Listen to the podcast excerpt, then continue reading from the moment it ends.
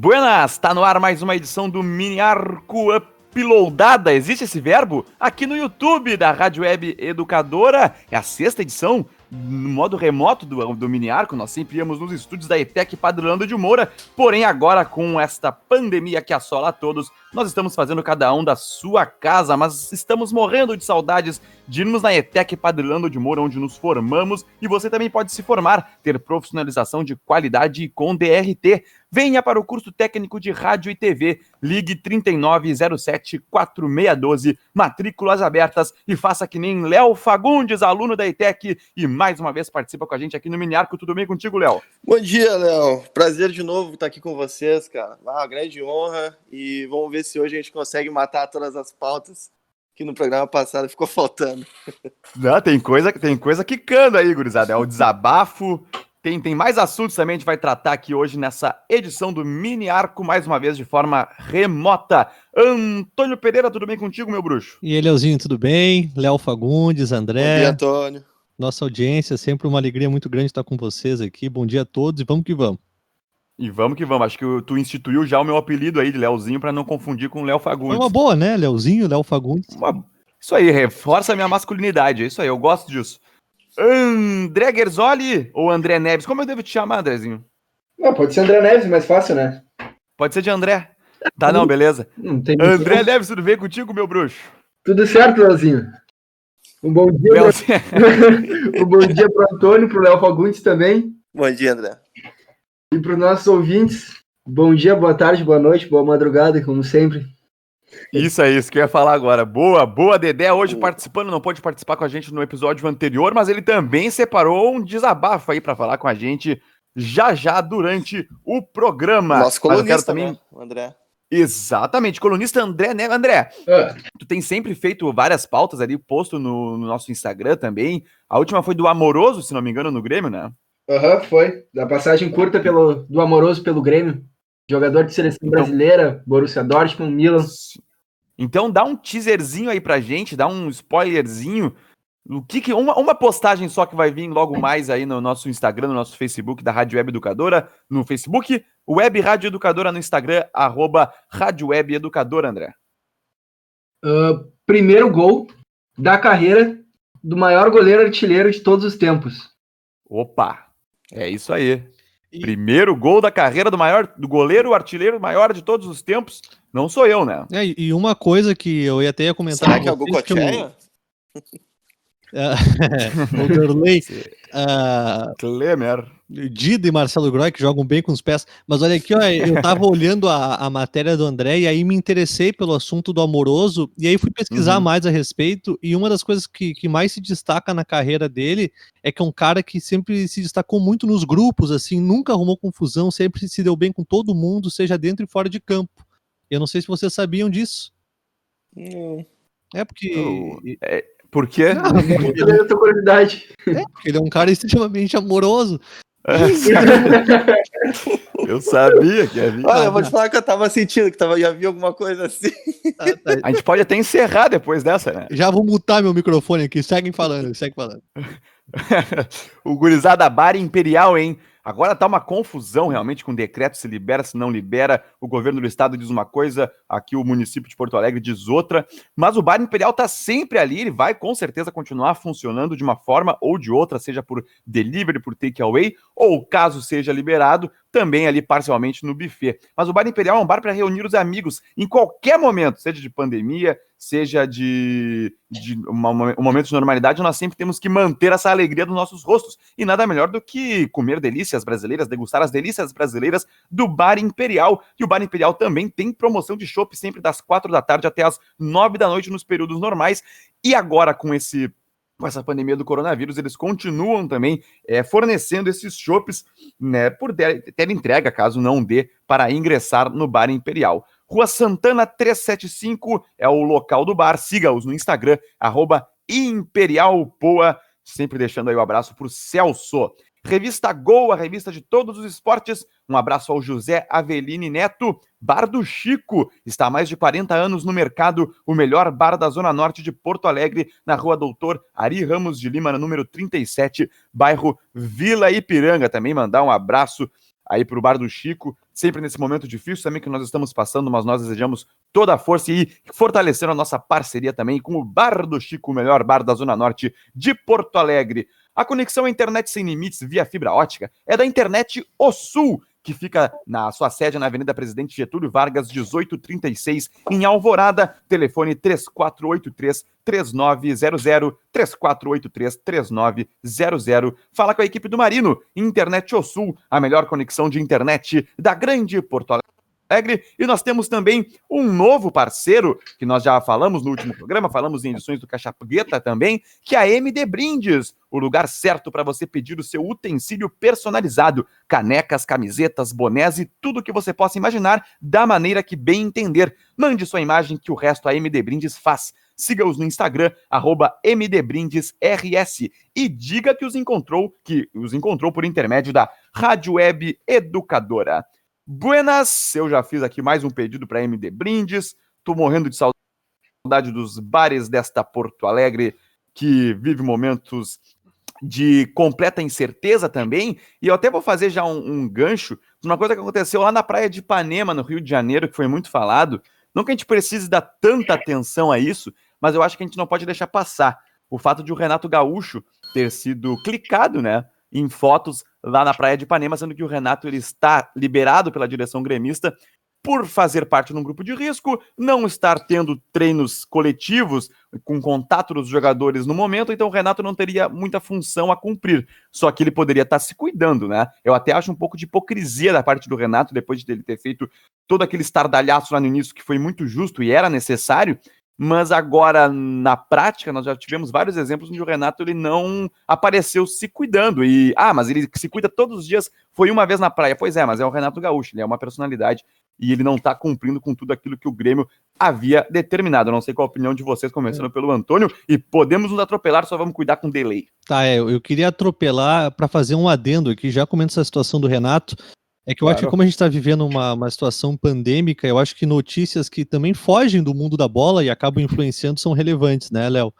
Uh, de domingo para segunda teve um decreto que ia ter uma maior restrição aqui em Porto Alegre, uma vez que Porto Alegre e algumas cidades da região metropolitana entraram em bandeira vermelha, mas de ontem para hoje, na madrugada de segunda para terça, não sei se vocês chegaram a ver isso, uh, o Marquesan estabeleceu um novo cronograma para interrupção de atividades tá? Que devem paralisar entre quarta e sexta-feira. Então, algumas da, da, das coisas que a gente tinha de alguma forma é, se habituado de março para cá vão voltar a, a, aquele, aquele panorama. Então, comércio e serviço eles paralisam tudo a partir de quarta de quarta-feira. Setores de alimentação paralisam as suas atividades a partir de quinta-feira ficando apenas a, a, questão do delivery, e a indústria Sim. e construção civil, que durante todo esse processo de pandemia estavam funcionando, vão paralisar também a partir de sexta-feira. Então, aquela coisa de shopping funcionando normalmente, aquele fluxo de casos que a gente estava vendo com as pessoas tentando levar uma ideia de normalidade, vai parar, a gente vai de novo fechar aqui em Porto Alegre. Em relação ao Renato, então, já para matar minha, minha vez aqui, eu acho o seguinte: Uh, se a gente estivesse falando de uma figura anônima, né? E segundo o que eu me informei e li, o Renato, dentro das normas do, do, do Estado e da Prefeitura do Rio de Janeiro, não fez nada errado, né? Não se, não se pode fazer aglomerações, poderia ir para a praia ali, não deitar na areia e mais uma série de comportamentos. Ele ficou meia hora, tomou um banho de mar, tirou a máscara ali por um momento e voltou para casa. Só que isso a gente está falando de uma pessoa anônima. Quando a gente fala de um cara que é o maior ídolo de um dos dois maiores clubes do estado, é uma referência, é um cara que quando fala, ele tem alcance, aquilo que ele faz, aquilo que ele, que ele fala, tem que estar tá alinhado. E acho que não teve essa congruência na postura do Renato. É uma pena, porque no momento tão delicado como a gente está vivendo no Brasil, sem lideranças propositivas uh, do governo como um todo, sem a gente ter um norte, uma referência, quando as nossas quando, quando os nossos exemplos, as nossas figuras públicas tendem a caminhar por, por, por direções assim contraditórias, a gente perde com tudo isso, né? Sim, eu gostei da trilha sonora atrás também. Pois é, cara, o que, que eu vou te dizer? Tem, não sei quem cantou, mas canta bem. Não, canta bem, pô.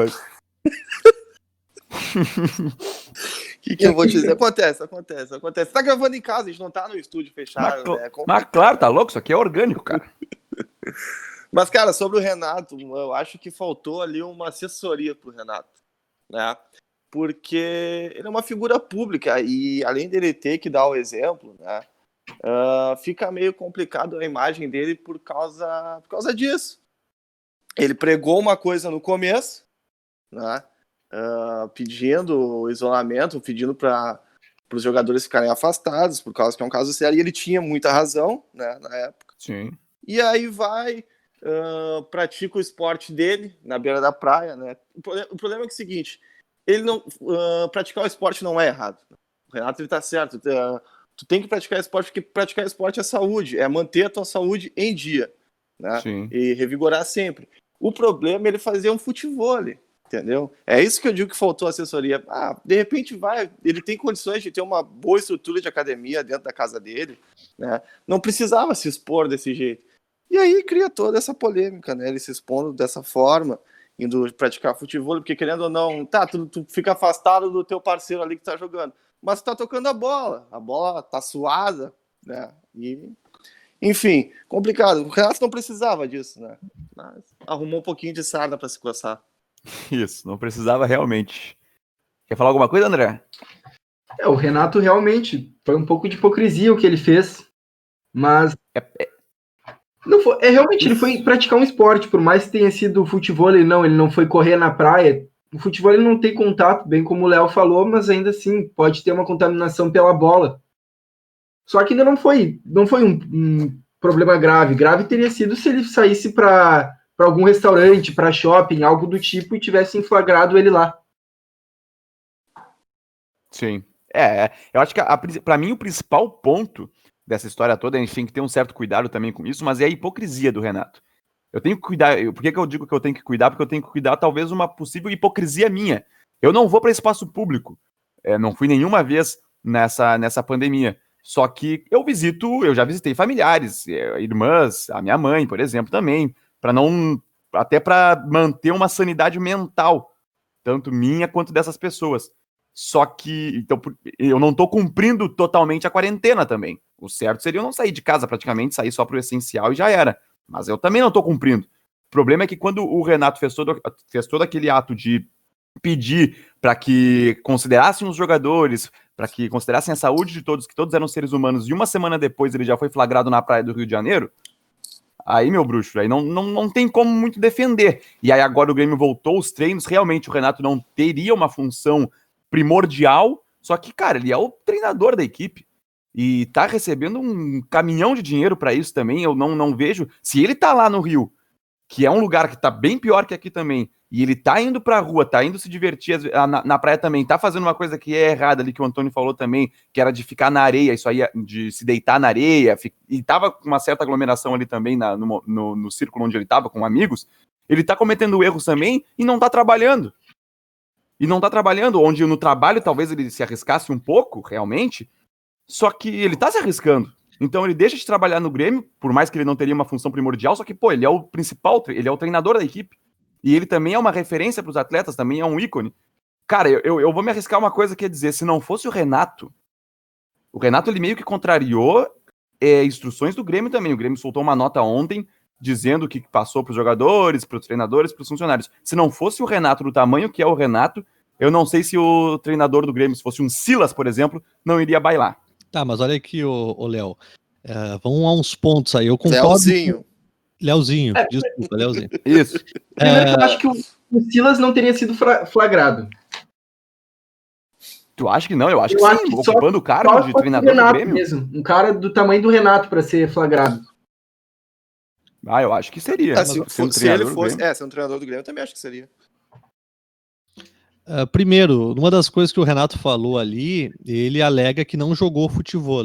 Tá? O que ele foi, o que ele fez foi ir até a praia, tomar um banho de mar, no que ele estava saindo, encontrou os amigos, tirou a máscara e tocou bola. Não jogou futebol, não deitou, ele não descumpriu nenhuma das regras. Talvez no máximo ter tirado a máscara, porque no Rio de Janeiro, ao menos até o evento em si, era permitido ir até a praia, caminhar, fazer exercício na orla, como a gente viu. O que não podia é aglomeração, tá? Uh, se o Renato não fosse o Renato, se o Renato fosse o Silas, bom, ok. Mas será que o Silas teria a história que tem no Grêmio? O Silas teria sido campeão da Libertadores? O Silas. É difícil fazer essa leitura. O Renato, ele é um, ele é um cara carismático que desde sempre, Sim. desde o tempo de jogador, chama atenção, tem esse jeito malandro. Então o Renato nunca foi tratado como igual no Grêmio, no Grêmio em especial. É, eu, eu acho que o Renato poderia estar aqui, estar tá trabalhando, tá em, em, em, contato com os atletas, que ele não faz, ele fala que está trabalhando por, por vídeo chamada. Ok, né? Isso é o Renato no Grêmio. Mas eu concordo que, que com a estrutura que ele, que ele tem aqui, com, com a condição que o Grêmio disponibiliza para ele, ele poderia estar tá, tá trabalhando aqui numa boa e, e, sendo muito útil. Mas isso aí só o Grêmio e o Renato podem saber. Pois é, é eu acho que a gente está atravessando uma linha tênue aí também, depois até da nota que o Grêmio soltou ontem, naquele sentido que muitos torcedores eu já vejo falarem, que é o de o Renato fazer e acontecer meio que eu não, não, não quero usar a palavra mandar, mas que a, a influência que ele tem é muito grande, óbvio, por méritos dele também, mas tem certas coisas que não podem ser passado pano. Eu, eu, eu vejo mais dessa maneira. Se alguém mais quer falar alguma coisa? Acho que não. Que é isso aí, tá, não, tranquilo. Não, só porque, como tem bastante gente no programa também, aí tem que ter. E nós estamos cada um na sua casa e fica meio complicado. Mas vamos dar, tocar adiante, então. Eu quero falar de um cara que jogou quase igual o Renato. Só ficou umas 100 léguas de distância, que é o Gustavo. É um centroavante que foi buscado por empréstimo pelo Colorado. O Inter tem 15% dos seus direitos. E o Gustavo, André, ele está sendo sondado e recebendo propostas de um time da Coreia do Sul, uhum. que é o Yonbuk Motors. Parece uma, uma rede de concessionária. É, parece uma montadora, o Yonbuk Motors. Isso. É, o Corinthians, que é o time que detém os direitos federativos do Gustavo, recebeu uma proposta de 2 milhões e meio de dólares por ele. Só que no contrato com o Inter, o, o, Inter só liberaria o Gustavo por uma proposta de 3 milhões de dólares, sendo que o Inter tem 15%, o Corinthians tem 30% e os outros 55% são divididos entre Criciúma e Taboão da Serra. O Taboão da Serra é o time que ele começou, lutou a Copa São Paulo e logo depois foi para o Criciúma. Então ele é fatiado por quatro clubes brasileiros. Corinthians, Criciúma e Taboão da Serra já aceitaram a proposta. O que está faltando é o Inter. Agora está uma incógnita para ver se o time da Coreia vai subir a proposta para os 3 milhões de dólares ou o Corinthians, Taboão da Serra e Criciúma vão ceder uma parte para o Inter ficar com os, com os, os 15% dos 3 milhões de dólares. Dariam em torno de 2 milhões e 400 mil reais. Agora, uma, agora com essa proposta de 2 milhões e meio de dólares, o Inter ficaria com 1 milhão e 900 mil reais, aproximadamente. E o Inter pagou 1 milhão e meio para o empréstimo dele. Sim. Sim. É, é, o Gustavo é aquilo que a gente já falou algumas vezes aqui no Mini Arco, que ele vai entregar. Ele tem um, um, lance na Libertadores que ele perde cara a cara com o goleiro, e aquilo ali ele já, já mostrou a que veio o, o Gustavo. Um cara ótimo no cabeceio, segundo o André, Neves, o melhor cabeceador, ou um dos melhores cabeceadores que nós temos hoje realmente aqui no Brasil, e, e, acredito que seja verdade realmente, mas é um jogador fraco tecnicamente. E agora o Inter tem aí a oportunidade de receber uma quantia que não era esperada, que ajuda, claro, nesse, nesse momento. E o Inter também, André, tu trouxe aqui na pauta, que poderia estar tá de olho, a gente pode fazer essa conexão, porque o Prato, Lucas Prato está rescindindo com o River e o Daverson não vai ficar no Getafe. E são dois jogadores que o Inter chegou a fazer proposta, sondar lá no início do ano, né? É, dois jogadores que o Inter efetivou propostas. Os dois Isso. propostas por empréstimo. O Getafe da Espanha decidiu que não vai contratar o Daverson uh, por questão financeira da por causa da paralisação que todos os times no mundo sofreram. E o Palmeiras não quer utilizar esse jogador. Provavelmente ele vai ser emprestado. E o Lucas Prato está rescindindo com o River Plate. Provavelmente Sim. sai rescisão. São dois jogadores que estavam no mapa do Inter. Não sei se agora eles viriam, mesmo o Inter perdendo o Gustavo, por serem jogadores com salário alto. E o Inter está com dificuldade de pagar seus jogadores. É, é difícil também. Mas Léozinho, não, eu sou Léozinho, é. Léo Fagundes. O que, que tu acha aí? O Gustavo tá saindo, talvez aí o Inter podendo ficar de olho no mercado com o Lucas Prato, com o Daverson? Se for trocar pelo Lucas Prato, tem que fazer isso correndo, né? Não pode Mesmo o Lucas Prato acima do peso? Ah, claro. O Lucas Prato é matador. Ele não perderia aquele gol que o Gustavo perdeu na Libertadores, por exemplo. Olha aí. E outra coisa, né, André? Desculpa, mas o, esse o Gustavo, o Gustavo, ele. Cara, ele não se firmou no Corinthians, porque que seria uma grande contratação para o Inter. Não, mas não proposta. é. Não é, é um, é um jogador muito limitado. Aí, aí olha, o, o, clube que eu, que eu vi que tá atrás dele, o Jambuk ali, ele é o primeiro lá da, do, do campeonato coreano. É o primeiro colocado. E. Cara, se pudesse livrar dele o mais rápido possível para trazer o prato, porra, tem que ah, fecha na hora, de olho fechado. Tem, tem, que mandar alguém que já foi para a Coreia para não, pra não deixar o Gustavo, o Gustavo se perder no aeroporto, cara.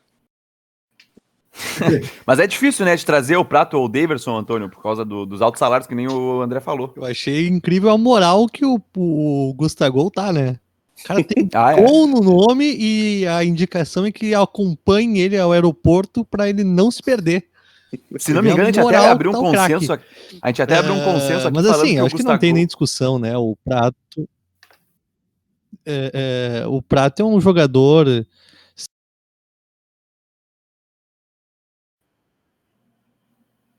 E Libertadores, um jogador rodado, que já passou pela seleção argentina, apesar da idade, está um pouquinho acima do peso, é tecnicamente um jogador é, muito bom, matador, tem boa movimentação, tem técnica, visão de jogo, Faz uma seria uma baita contratação, boa. sem ah, dúvida virada, A questão é o valor, né? Quanto que vai ter que pagar para trazer o...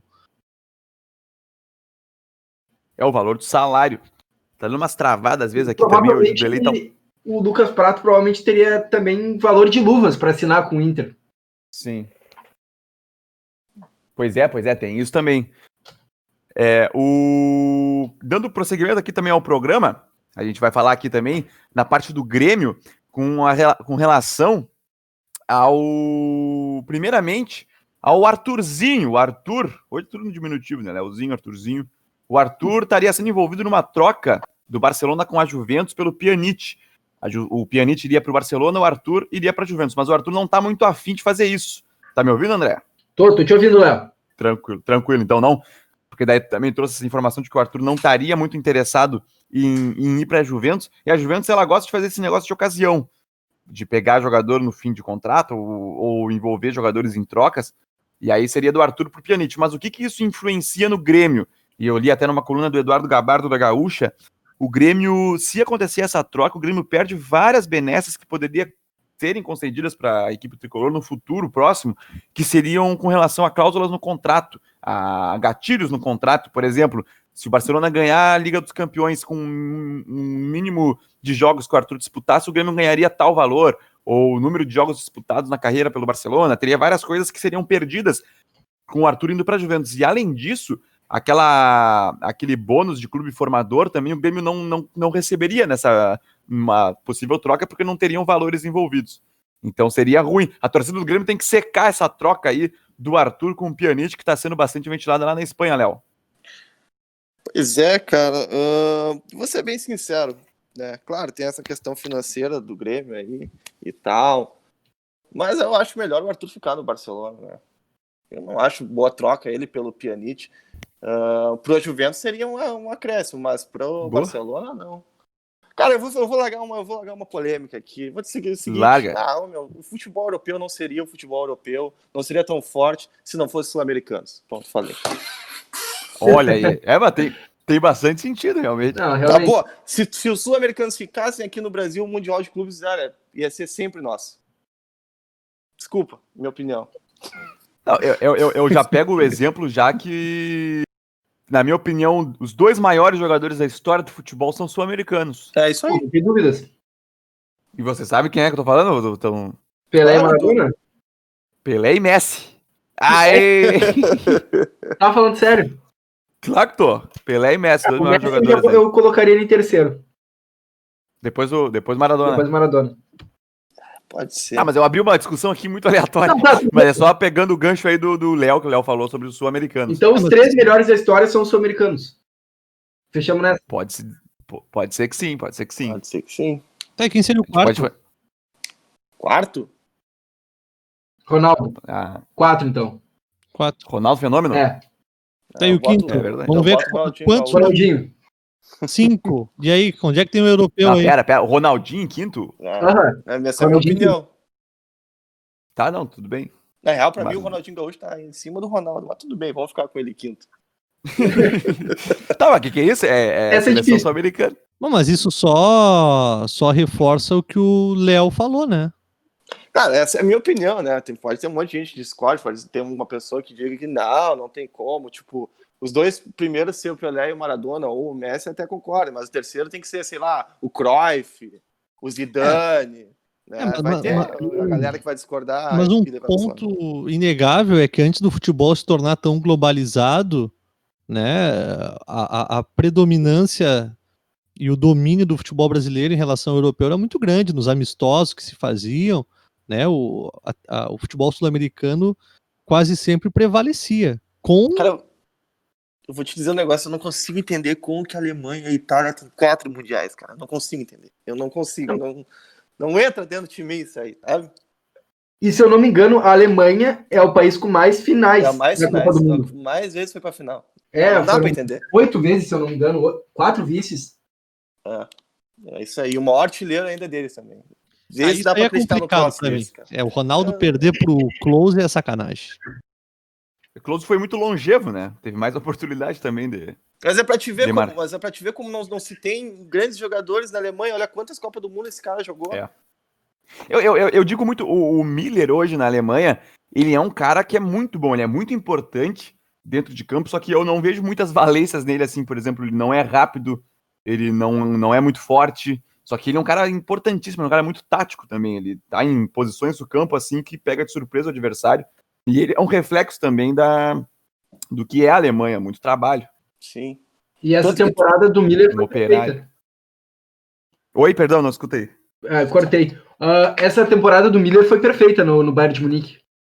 Com mais e a partir do momento que chegou o novo treinador, né? É, qual é o nome dele aí? Vá, o charmoso e esqueci. É muito difícil o nome do cara, não esqueci. Han Van Van Nossa.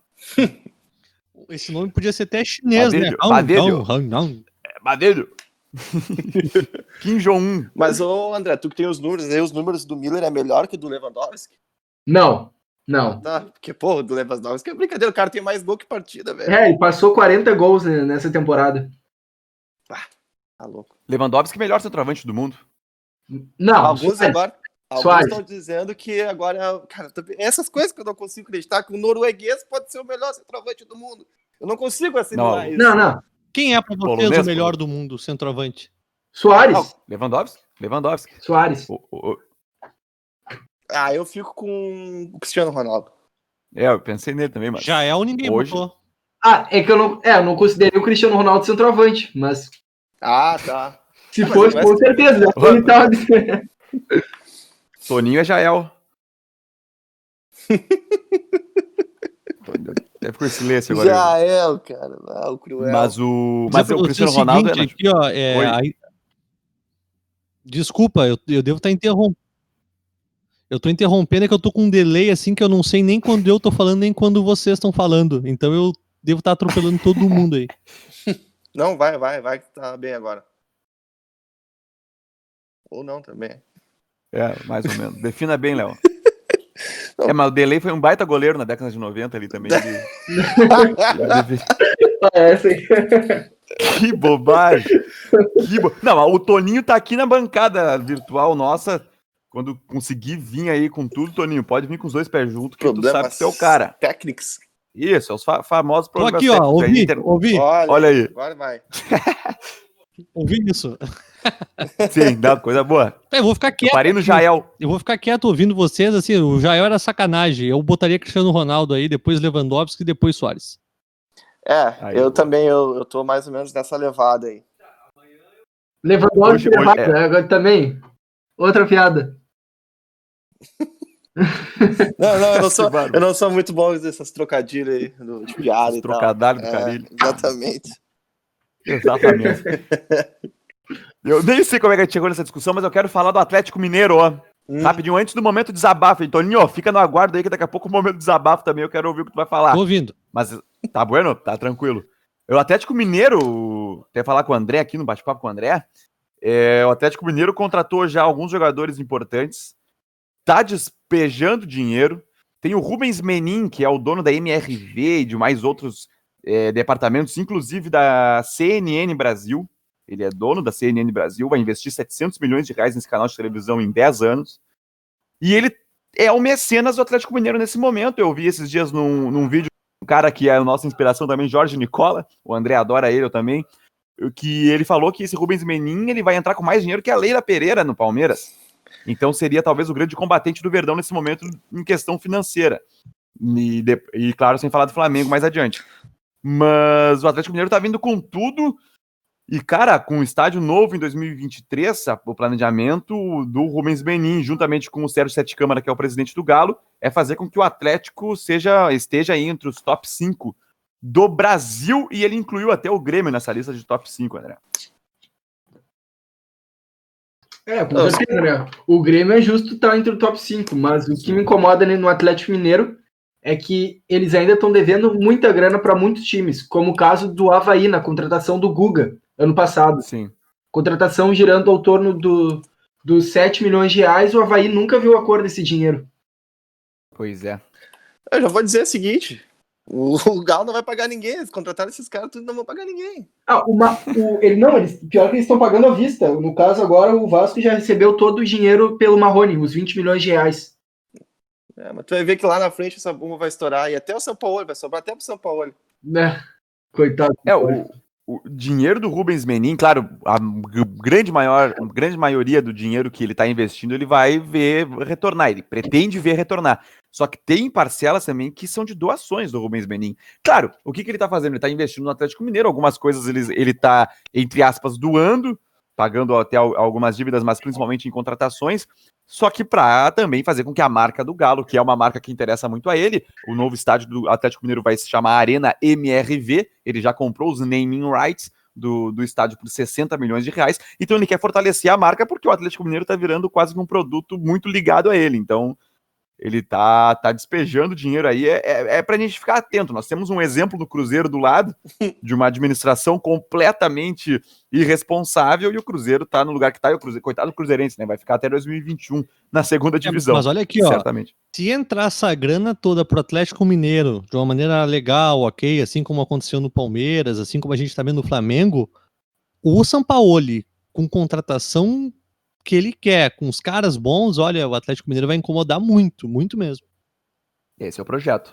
É. Não, e outra discussão que eu queria levantar. Bem. Quase todos os clubes brasileiros que tiveram fortes empresas investindo, depois que essa empresa saiu, desabaram. Exemplo do Palmeiras com a Parmalat, o Fluminense com a Unimed, o Corinthians de 2005, eu não me engano, se não me engano é MSI, é o nome da empresa que, que colocou Isso. o Mário Teves e o Mascherano lá. A ISL também, né? É. Com o próprio Grêmio. Que é Jura Michano. Isso. Mas é por isso que eu, eu elogio muito a, alta sustentabilidade no momento. Eu também acho que estão gastando muito dinheiro do Flamengo, no caso. O Flamengo tá pagando um milhão por mês por um reserva, que é o Pedro. Pagando dois milhões e pouco por mês pro Jorge Jesus nesse novo contrato. E, mas é um clube que se sustenta, não tem uma, uma empresa como essas todas que o André citou. Então teria um plano maior, um projeto mais sustentável, um projeto mais solidificado do que esses outros times que estão recebendo esse auxílio financeiro gigante. E hoje é o Galo e o Palmeiras, né? Palmeiras da Crefisa e o Galo agora com Rubens Menin, ele tem um conglomerado aí, várias, várias empresas que ele detém. É. Cara, eu é, vou te ser bem sincero, eu acho que esses clubes aí que estão gastando muito dinheiro, a conta vai ser cobrada ali na frente. Pelo inclusive menos, Flamengo? Inclusive Flamengo. A história mostra isso, cara. Ah, o Flamengo agora tá fazendo dinheiro próprio, capital e tal, velho. É, é, que é muito dinheiro jogado fora. Jogado fora não, mas muito dinheiro aplicado, né? E uma hora essa, essa cobrança vai chegar. Né? Principalmente um clube que nem o Flamengo, que não tem estádio também. Cara, essa do Galo Sim. foi novidade para mim. Eu também vi essa semana, semana passada, que eles estão construindo. Estão construindo ou é projeto ainda o estádio? Construindo. Já está em construção. É. Sim. Ah, isso é novo para mim, eu não sabia que o Atlético estava. É, é, é, o terreno já foi doado, uhum. inclusive pelo Rubens Menin. O terreno foi doado. Uhum. Então já tá ali o espaço. Eu, agora eu vou tentar dar uma pesquisada rápida, já estão tá, já botaram as bases. Do, do estágio da arquitetura, eu achei bem feia. Ah, eu também achei. Eu olhei assim rapidamente na internet e achei bem feia. E é um estádio que não vai ser tão, tão uma capacidade tão numerosa, vai ser de 40 e poucas mil pessoas também. É, tá bom. Pra torcida do Atlético tá eu bom. Acho, tá. Eu acho legal. Eu acho legal. Mas a torcida do Galo é marca do Cruzeiro?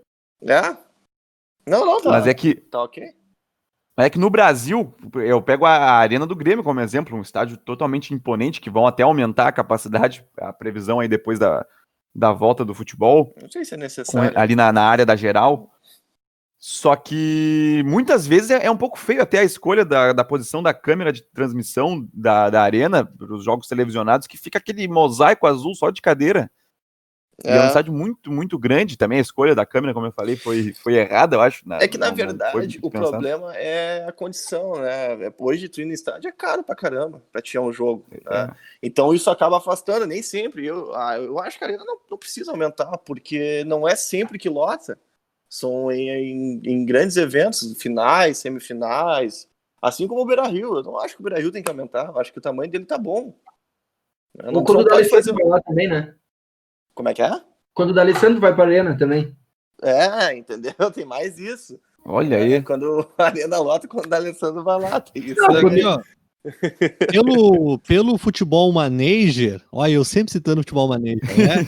Eu tô em 2025, meu time tem Felipe Coutinho, Firmino, é, Fabinho, paguei uma fortuna, o Arthur eu repatriei. O time já foi campeão do Mundial não sei quantas vezes e eu não consigo convencer a direção a aumentar o estádio do Grêmio. Então, imagina, né? Não vai ser na vida real. Se não acontece no manager, não acontece no mundo real. Não faz. é por aí. Ah, tu, tu, já é maior que o Renato, então, Antônio? Passei ele faz tempo. Tu pode ir na praia pandemia. Não, fui campeão do mundo é. com a seleção brasileira. Não, tá espetacular, assim, a, a vontade é ficar imerso naquela realidade. tá, e, e, tem uma estátua agora do lado do Renato ali correndo de braço aberto, é o Toninho aqui de gravata. É, tô lá, tô lá. É, eu, Mas é, boa, eu, eu, o Renato é de bronze e do Toninho é de, de ouro. 2025, vou bater o recorde mundial. Ah, eu consegui, eu consegui no, no, na Master Liga do PES reerguer o Milan, cara. Isso é um é. feito. Isso é um feito. É um cara, trabalho, olha, foi um trabalho árduo, mas conseguimos. Hoje a gente tá com uma seleção também. Perdemos Quero ver campeão brasileiro com o Inter. Não, mas a gente conseguiu para chegar no Milan, a gente tem que começar de baixo, né? Eu comecei no Inter, a gente fez uma ah, boa isso, campanha. Isso é mais difícil. Ser campeão brasileiro com o Inter é mais difícil que tu. Isso. É, pois é, fazendo o momento dos games aqui. Isso. nerd, momento nerd. Momento nerd aqui, o PES, uma das coisas que eu mais gostava do PES, que era do Winning Eleven, né? Que tinha Roberto Carlos e Tchevchenko no ataque, fazia um, dois, Roberto Carlos mandava uma bomba de esquerda. É que tinha a Master Liga, né? Tu começava lá atrás da Master Liga e ia montando teu time, né? Isso. Cara, eu, eu, eu, pra mim não tem jogo melhor de futebol que o PES. Sei que vocês gostam do FIFA. FIFA! Aí. Mas é, agora. o PES é muito melhor. Jogabilidade, ah, a história. É um jogo que tem história, entendeu? O, o PES até 2013 era, pra, pra mim, na frente do FIFA. A partir de 2014 ali, o, o PES deu uma rateada, eu achei. E aí o FIFA deu uma passadela na frente. Mas o legal no PES era o rumo ao estrelato também, com aquela Cara, câmera lá. Que era muito legal, é verdade. Começava sempre no Figueirense. Cara, a última Master League que eu joguei no PES 2019, eu cheguei à temporada 2046. Puta merda! Cara, Mas que vagabundo! Uhum, cara, bah, eu joguei muito, muito, muito. Bah, passei por vários clubes legais, assim, foi bem bacana. Porque é tri, cara, porque tu, o jogador, por exemplo, ele se aposenta, né? E ele volta de novo. Uhum. E Sim. aí, cara, quando ele volta, tu pode largar ele quase no nível 99, assim. É muito por isso, legal. Por isso que esse jogo não vai pra frente. É pouco jogador que se aposenta e volta no 99. Se aposentou, volta pior, mano. Não, mas ele volta pior. Ele volta com 17 anos, vamos dizer, seus 70 e poucos. Mas não. se tu vai jogando com ele, ele vai evoluindo, entendeu? Vai evoluindo. Não, mas não tem jogador de 70 anos. Isso aí é irreal. Por isso que o não. manager é bom. O futebol manager é bom por isso. Ah, questão de carreira nem se compara. O FM é o melhor jogo. É o melhor. Chega a ser melhor que o Brasfoot. Não, pelo amor de Deus, não façam isso com os criadores é. do Futebol Manager. O Brasfoot é aquele que tem cheat, que tu vende os velhos, compra os novos e constrói estádio e virou o jogo. Exatamente. exatamente. Pegava, eu pegava quatro times, um da, da quarta divisão e três da primeira. Aí repassava os jogadores do time da primeira pro da quarta e eu ganhava. Não pode, eles não aceitam. É verdade. Agora, cara, agora. Ah, eu não sei mais, não joguei nunca mais. Não, mas tinha isso que o Léo falou, o Leozinho falou, tinha. Tinha no Brasil. tinha o L-Foot também. Cara, era muito legal, sabe? L-Foot 98, eu lembro disso. Isso. André, pra fechar, FIFA ou PES? FIFA? Ah, não. É, Léo. Porra, eu tô sozinho, né? Essa maluca. É, Léo, é, Léo. Não... PES eu até 2012, 13. Cara, mas eu sou, não tem problema, eu sou a resistência. Vou estar aqui sempre. Tu é o raiz. Tá, eu, já que tu ficou atrás aí, agora eu vou abrir uns 20 minutos aí para acabar o programa. Eu vou abrir a rodada do desabafo. Hum. Aí eu vou só começar, eu só vou começar falando de mim, porque eu falei do Vinícius Júnior semana passada. Sim. O Vinícius Júnior, nesse, nesse último fim de semana, ele foi eleito o melhor jogador da partida. Tá, então, tá, eu, falei, um, eu falei que o cara tem potencial. Ele, na verdade, foi o Casemiro, se não me engano, mas ele foi bem no jogo.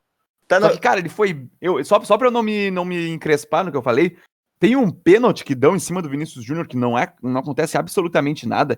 E esse pênalti que dão, que o jogador nem encosta no Vinícius Júnior, é o reflexo da falta ou da inabilidade que ele tem cara a cara com o um goleiro. Ele tropeça praticamente, cai no chão, o juiz cai na dele e dá o pênalti. Tá, então meu desabafo, ele tem a ver com isso. com isso. Ele tem a ver com isso. Na hora Opa. que eu vi o lance, eu lembrei de ti. Olha é o seguinte, o que me deixa indignado no futebol, cara, é a arbitragem. O mau preparamento dos árbitros, principalmente aqui no Brasil, né? Na, Euro... na Europa é um pouquinho melhor. Aí chega o VAR. Beleza, todo mundo feliz, vai dar certo. Agora as injustiças vão ser resolvidas. E, cara, realmente melhora. Mas tem uns lances absurdos, tipo do Vinícius Júnior no final de semana, cara. Não dá pra acreditar. Com o VAR, com o VAR, exatamente, com o VAR. Os caras dão um pênalti daquele, ninguém encosta nele. Ninguém encosta nele e ele cai. É inacreditável. É inacreditável, uhum. cara. Outra coisa que eu acho que deveria ter uma transparência: o lance devia ser passado no telão. Ah, vai expor o árbitro, vai expor a arbitragem. Cara, bota que é melhor. E outra, abre o áudio dos caras que estão ali. Por que esconder o áudio dos caras que estão verificando o lance no VAR? Eu não consigo entender por quê. A CBF já é uma instituição já cheia de dúvidas, cheia de maus olhares e ainda fica omitindo informação. Isso é só para acrescentar mais ainda desconfiança que todos nós e a maioria das pessoas têm da CBF. É, esse é o meu desabafo. E, olha aí, soltou, voltou, ficou mais leve agora o Léo. Mas até para complementar, cara, a responsabilidade que esses árbitros têm também, e por isso que eles têm que ter o maior número de, de como é que eu posso dizer, de ferramentas para que diminua muitos erros. Porque, cara, principalmente torneio de mata-mata. O time se prepara, o time investe, o time faz contratações e, e trabalha diariamente, exaustivamente, né? a gente está falando dentro do futebol, né? Dentro do esporte. Antes que alguém fale, pô, trabalha exaustivamente, mas, ah, tá, mas, mas entenderam, dentro do esporte. E para chegar em um lance, talvez um lance capital, que vai passar pelo crivo ou não do juiz, para ter, ter um erro, entende? Então eles têm uma responsabilidade muito grande. Então eles têm que ser é, aparatados por várias ferramentas. Não, e outra, Realmente, muitas coisas já aconteceram por erros de arbitragem aí que dizimam o trabalho inteiro. E outra, cara, eles têm que ganhar mais tempo. Tem uns lances que não precisa o árbitro ir lá ver, velho. Porra, o cara que tá ali, todo mundo que tá em casa consegue analisar e dizer, cara, foi pênalti, não foi, tá impedido, não tá. Aí tem que o árbitro lá ver uns lances meio tosco, que já aconteceu no Campeonato Brasileiro já. Na Inglaterra dá certo, cara. Em 20 segundos os caras conseguem tomar uma decisão, umas coisas simples. Simples. Eu não consigo entender uhum. por que, que no Brasil não dá certo. Mas um monte de coisa aqui no Brasil não dá certo e não tem explicação também. Né? VAR é. é só mais uma. Sabe o que mais me incomoda no VAR? Como é que é, André? O que mais me incomoda no VAR é os lances de impedimento, que às vezes são coisas mínimas. Vou citar dois exemplos. O jogo do Inter contra o Bahia ano passado no Beira Rio que o uhum. Rodrigo Lindoso fez um gol que para mim ele estava uns dois metros impedido. Eu também tive essa sensação. O auxílio da, da imagem 3D eh, flagrou que o Lindoso não estava impedido. Eu ainda não entendi aquela imagem.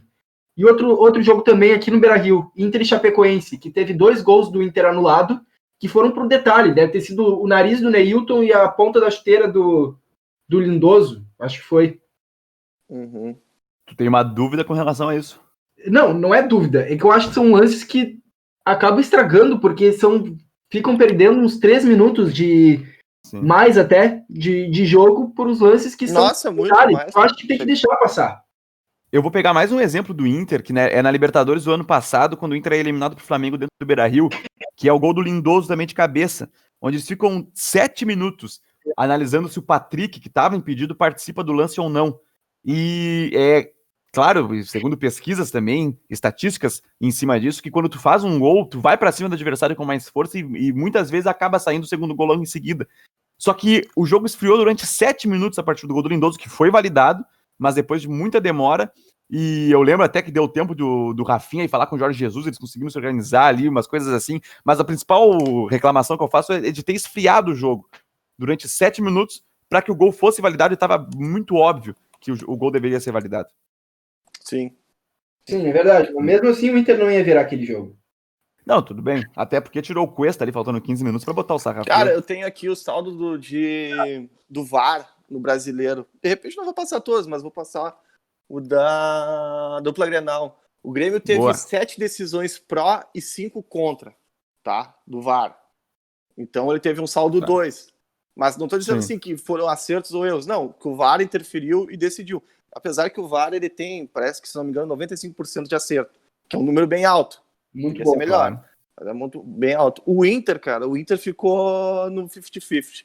12 acertos, 12 prós e 12 decisões contra. Mas, e, e, o VAR, só, Léo, desculpa, hum. ele veio também para mostrar como os árbitros erram, né? Porque só o Inter teve 24 lances que o VAR teve que interferir, porque iam ser erros de arbitragem, muito provavelmente. Mas sabe o que, que me deixa uh, não contente, contente, tá? Contente porque a justiça está sendo feita. Adivinha quem são os dois últimos colocados na questão de decisões do VAR? Vamos ver Flamengo se Corinthians. Um tu acertou, que é o Corinthians. O tá. outro não. Quem, o segundo, os dois últimos é Corinthians e Palmeiras. Palmeiras. E olha só, olha que interessante. Eles têm contra. O Corinthians tem 12 interferências do VAR e o Palmeiras 11. E, e acertos na decisão do VAR para o Corinthians 7 e do Palmeiras 6. Todas essas informações estão no Globoesporte.com. Mas é que eu acho assim, a, a, questão do VAR não é nem se é a favor ou contra. Eu acho que é bacana a gente ter esses dados aí. Mas o papel do VAR é ser mais justo, né? Então, com tanto que ele acerte, bom, seja a favor ou contra, paciência, com tanto que ele acerte. Eu não sei se eu, dá tempo de eu falar minha indignação ainda. Não, mas, dá, antes, dá, não, mas antes da indignação, eu quero comentar isso, por causa é que eu fico feliz, cara, porque normalmente esses clubes são os mais beneficiados com o erro de arbitragem. É isso que eu queria dizer. O Cori... Principalmente o Corinthians. Desculpa, eu já quero falar que eu odeio o Corinthians, rapidamente. Olha aí. É, colorado, colorado. É, a, a, justiça tarda, mas não falha. Né? É, é mais ou menos isso. Mas aqui, ó, a minha indignação primeira, eu tenho duas. Desculpa, tá Opa. tá travando aqui, eu tô falando menos, vou, vou vir com duas, tá? Primeiro que tu não gosta do. Tu, Leozinho, não gosta do Vinícius Júnior. Não, oh, Pera aí, esse cara, o dia que ele aprender a chutar, vai ser fenômeno. O dia que ele aprender a chutar, eu, se sou o Zidane, deixo ele três dias assim, ó, sem parar, os três turnos, três dias não, porque vai precisar bem mais que três dias. Porque ele não chuta. Vai. Né? Ele não chuta. Ele lembra o Robinho no começo da carreira. Driblava todo mundo, não chutava nada. Uh, a hora que ele começar a chutar, fazer gol, o cara vai ser monstro. Um atacante não sabe chutar. É, tem isso. Agora, o outro ponto é o que me indigna nessa história toda é a gente estar tá num momento tão delicado ainda da, da, da pandemia enquanto sociedade, está uhum. tendo tanta forçação de barra para voltar ao futebol. O futebol é legal, é entretenimento, tem o seu papel cultural, sem dúvida alguma, movimento economia também, mas cara, não é o momento para colocar a carreta na frente dos bois, sabe? É de botar a saúde em primeiro lugar, ter paciência, ter calma.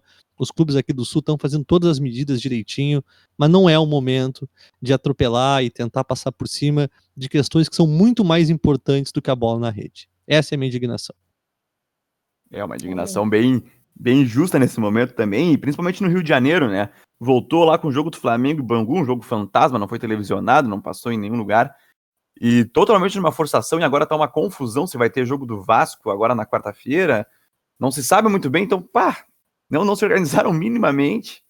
E estão um atropelando o outro, Fluminense e Botafogo estão totalmente contra essas decisões da, da FERJ, da Federação do, do, do Rio de Janeiro. Uhum. Então, cara, é, tá, muito, tá muito atribulado realmente. Eu, eu tô contigo. Aqui no Rio Grande do Sul, a previsão de volta inicial era 19 de julho, mas provavelmente não vai acontecer, vai ser para agosto. E tem que ser tratado com calma, com cautela. Mas no Rio de Janeiro não tá acontecendo nada disso. É, cara, não sei se vai ter futebol em 2020, sendo bem sincero. Pelo menos aqui. Acho que a bola não volta a rolar? Ah, eu não sei. Eu não sei. Eu não tenho mais certeza de nada. Achava que as é, coisas é, poderiam voltar. Ninguém tem. Eu achava que uh, os clubes aqui no Rio Grande do Sul eles poderiam, de uma forma uh, organizada. Mas é que tu vê que a gente não tem organização em lugar nenhum, né?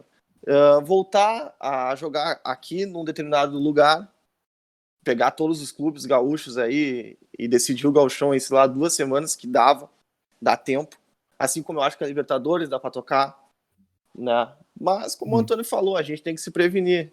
O problema é que a gente não se organiza, né, cara? O Brasil é, é, uma, bagunça. é uma bagunça, é uma bagunça. É, vou dizer o seguinte: se nós tivéssemos esse conceito de organização, primeiro que o Brasil não seria nem epicentro mundial da pandemia como é hoje. Né, que já está umas duas semanas aí, a gente teve exemplos que poderia ser seguido como referência aí e mudar a cara de tudo e o futebol tá rolando naturalmente daqui a uma semana, duas. Acontece que não tem organização nenhuma, a coisa é um Deus dará, e a consequência a gente está colhendo aí, né? Assim como a gente falou que justiça tarda, mas não falha, as consequências das nossas escolhas tardam, mas sempre vem, né? Então, estão vindo aí. Sim. É, até a, a, postura do Flamengo também com relação ao, ao jogo da semana passada contra o Bangu, foi 3 a 0 inclusive. Mas, cara, atropelando tudo e querendo fazer de qualquer jeito o jogo pegou muito mal também. O, o Flamengo tá um, é um, tá um time, tá sendo um time, e o Rodolfo Landim, presidente, está gostando disso. Era um dos objetivos dele, tá sendo um time antipático. O pessoal não transformou. O Flamengo nunca foi muito bem visto também por fora do, dos seus torcedores, que são a maioria, com relação ao individual de cada time, mas nunca foi muito bem visto. Agora, com essa nova é, presidência, e obviamente também por conta do sucesso do Flamengo, também conta dentro de campo, mas com atitudes fora, fora dele, estão tornando o Flamengo também um time meio que desprezado pelo resto também. Tá ajudando a fazer isso. É. Eles estão fazendo aquele famoso merchan, né? Fale mal, mas fale de mim. Isso, isso. É, mas isso é nós contra uma boa fase, né? O pior é quando isso acontece numa má fase como o Inter em 2006, né? 2016 na sua direção. Isso, aham. Aí é. gerou antipatia e ainda numa má fase. Pois é. Pior, cara. Mas teve é. gente que não que, que ficou meio que torcendo pro Inter cair. E eu digo, fora daqui do Rio Grande do Sul, eu achei impressionante. Não sabia que o Inter chega, se tinha se tornado né, um time antipático. Fiquei surpreso é, naquela época. Até por declaração até do Fernando Carvalho, que é o principal presidente da história do Inter, quando ele comparou a tragédia do Inter com a da Chapecoense. É. Aí, é. Uma... Inclusive, o Lisca, treinador que teve na, nas últimas três partidas do Inter em 2016, concedeu entrevista para o canal no YouTube Vozes do Gigante, canal que fala do Inter, e ele relatou que clubes da, da primeira divisão ofereceram mala branca para o Fluminense rebaixar o Inter na última rodada. Nossa, mas e, e que não estava envolvido, não era o esporte? Ah, não sei, o, cara. O esporte era o que Olha, tava isso aí lutando. me caiu os boteados do bolso, velho. Não sabia disso. Ah, eu não duvido de nada, velho. Não, eu também é. não duvido, mim mesmo me surpreende esse tipo de declaração. Aí, ah, um adendo, tá? O Liz, que é um dos maiores treinadores do Brasil. A hora que ele pegar um clube grande, vocês vão ver. Não vai perder para ninguém. Ah, como assim? Já não pegou o Inter? Ah, cara, tu entendeu. Não dizer que o Inter não é clube não, grande. Cara, manchete, a manchete é essa. Não seja mau caráter, Antônio. Não seja mau caráter. Acabou! Não, cara, que eu digo assim, um time bem estruturado. Por exemplo, pega um São Paulo, sabe?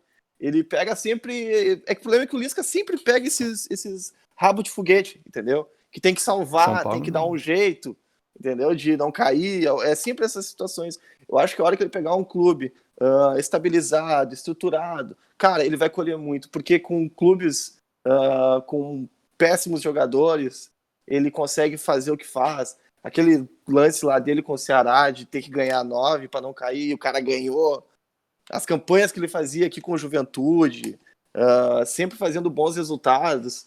Cara, eu tenho certeza que o Luiz é um dos grandes treinadores do Brasil. Eu queria muito que ele tivesse ficado no Inter. quando o Inter caiu ali e ele tivesse dado a sequência. Eu diria, diria mais aqui, ó. É Lisca, Fernando Diniz, Guardiola e Klopp. E fechei. ah, eu, vou, eu vou por essa linha também. Gosto, gosto. Eu vou por essa linha. Gosto. É, não, o Lisca ele é muito folclórico, mas falam muito bem dele. Não, cara, é um baita treinador. Eu tenho certeza que ele é um baita treinador. Um baita treinador. Eu, eu posto todas as minhas fichas nele. Oh. Meu Deus do céu, mano, o que, que é isso? Tu jogou futebol ele, maneiro? Ele é o teu pai? Não, não é, não é, não, mas é. Cara, eu tenho, eu tenho umas paixões assim no futebol. O Lisca é uma das paixões que eu tenho. Sim. A gente não, isso, é que, isso não. não. se explica, entendeu? Isso só se sente. e Antônio, e a, é não, e a gente não pode duvidar, porque o Léo tem um olhar clínico. Tem um olhar clínico, tem um olhar clínico. Grande não. treinador. Eu... O Odair Helm é outro grande treinador, hein? Também acho, também acho. O Odair é a maior injustiça dele. dos últimos tempos aí foi o Odair sair do Inter. É, não, o Odair não, saiu, foi... não. Acho que fechou o ciclo dele, só que tinha que ter sido fechado um pouco depois, não naquele momento. Mas, tudo bem, já estava bastante tempo no Inter aí e talvez precisava Odair, da renovação. Odair Helman, principal treinador do Inter na década de 10. década passada. Então, falando sério. É. Principal. É, é. Não, bah, um cara muito. Bah, torço muito pra esse cara, cara, Tanto que quando ele foi pro Fluminense, eu comprei um, um casaco do Fluminense. E eu quero Só ver agora simpatia. ele montar o contra-ataque do Fluminense lá com Nenê, Ganso e Fred. Uma velocidade. Se, se sair agora, pega na volta do futebol, eu acho.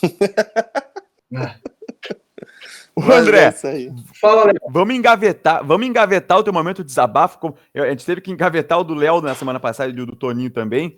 Eu vou engavetar o teu. Pode ser? Deixamos pro próximo, então.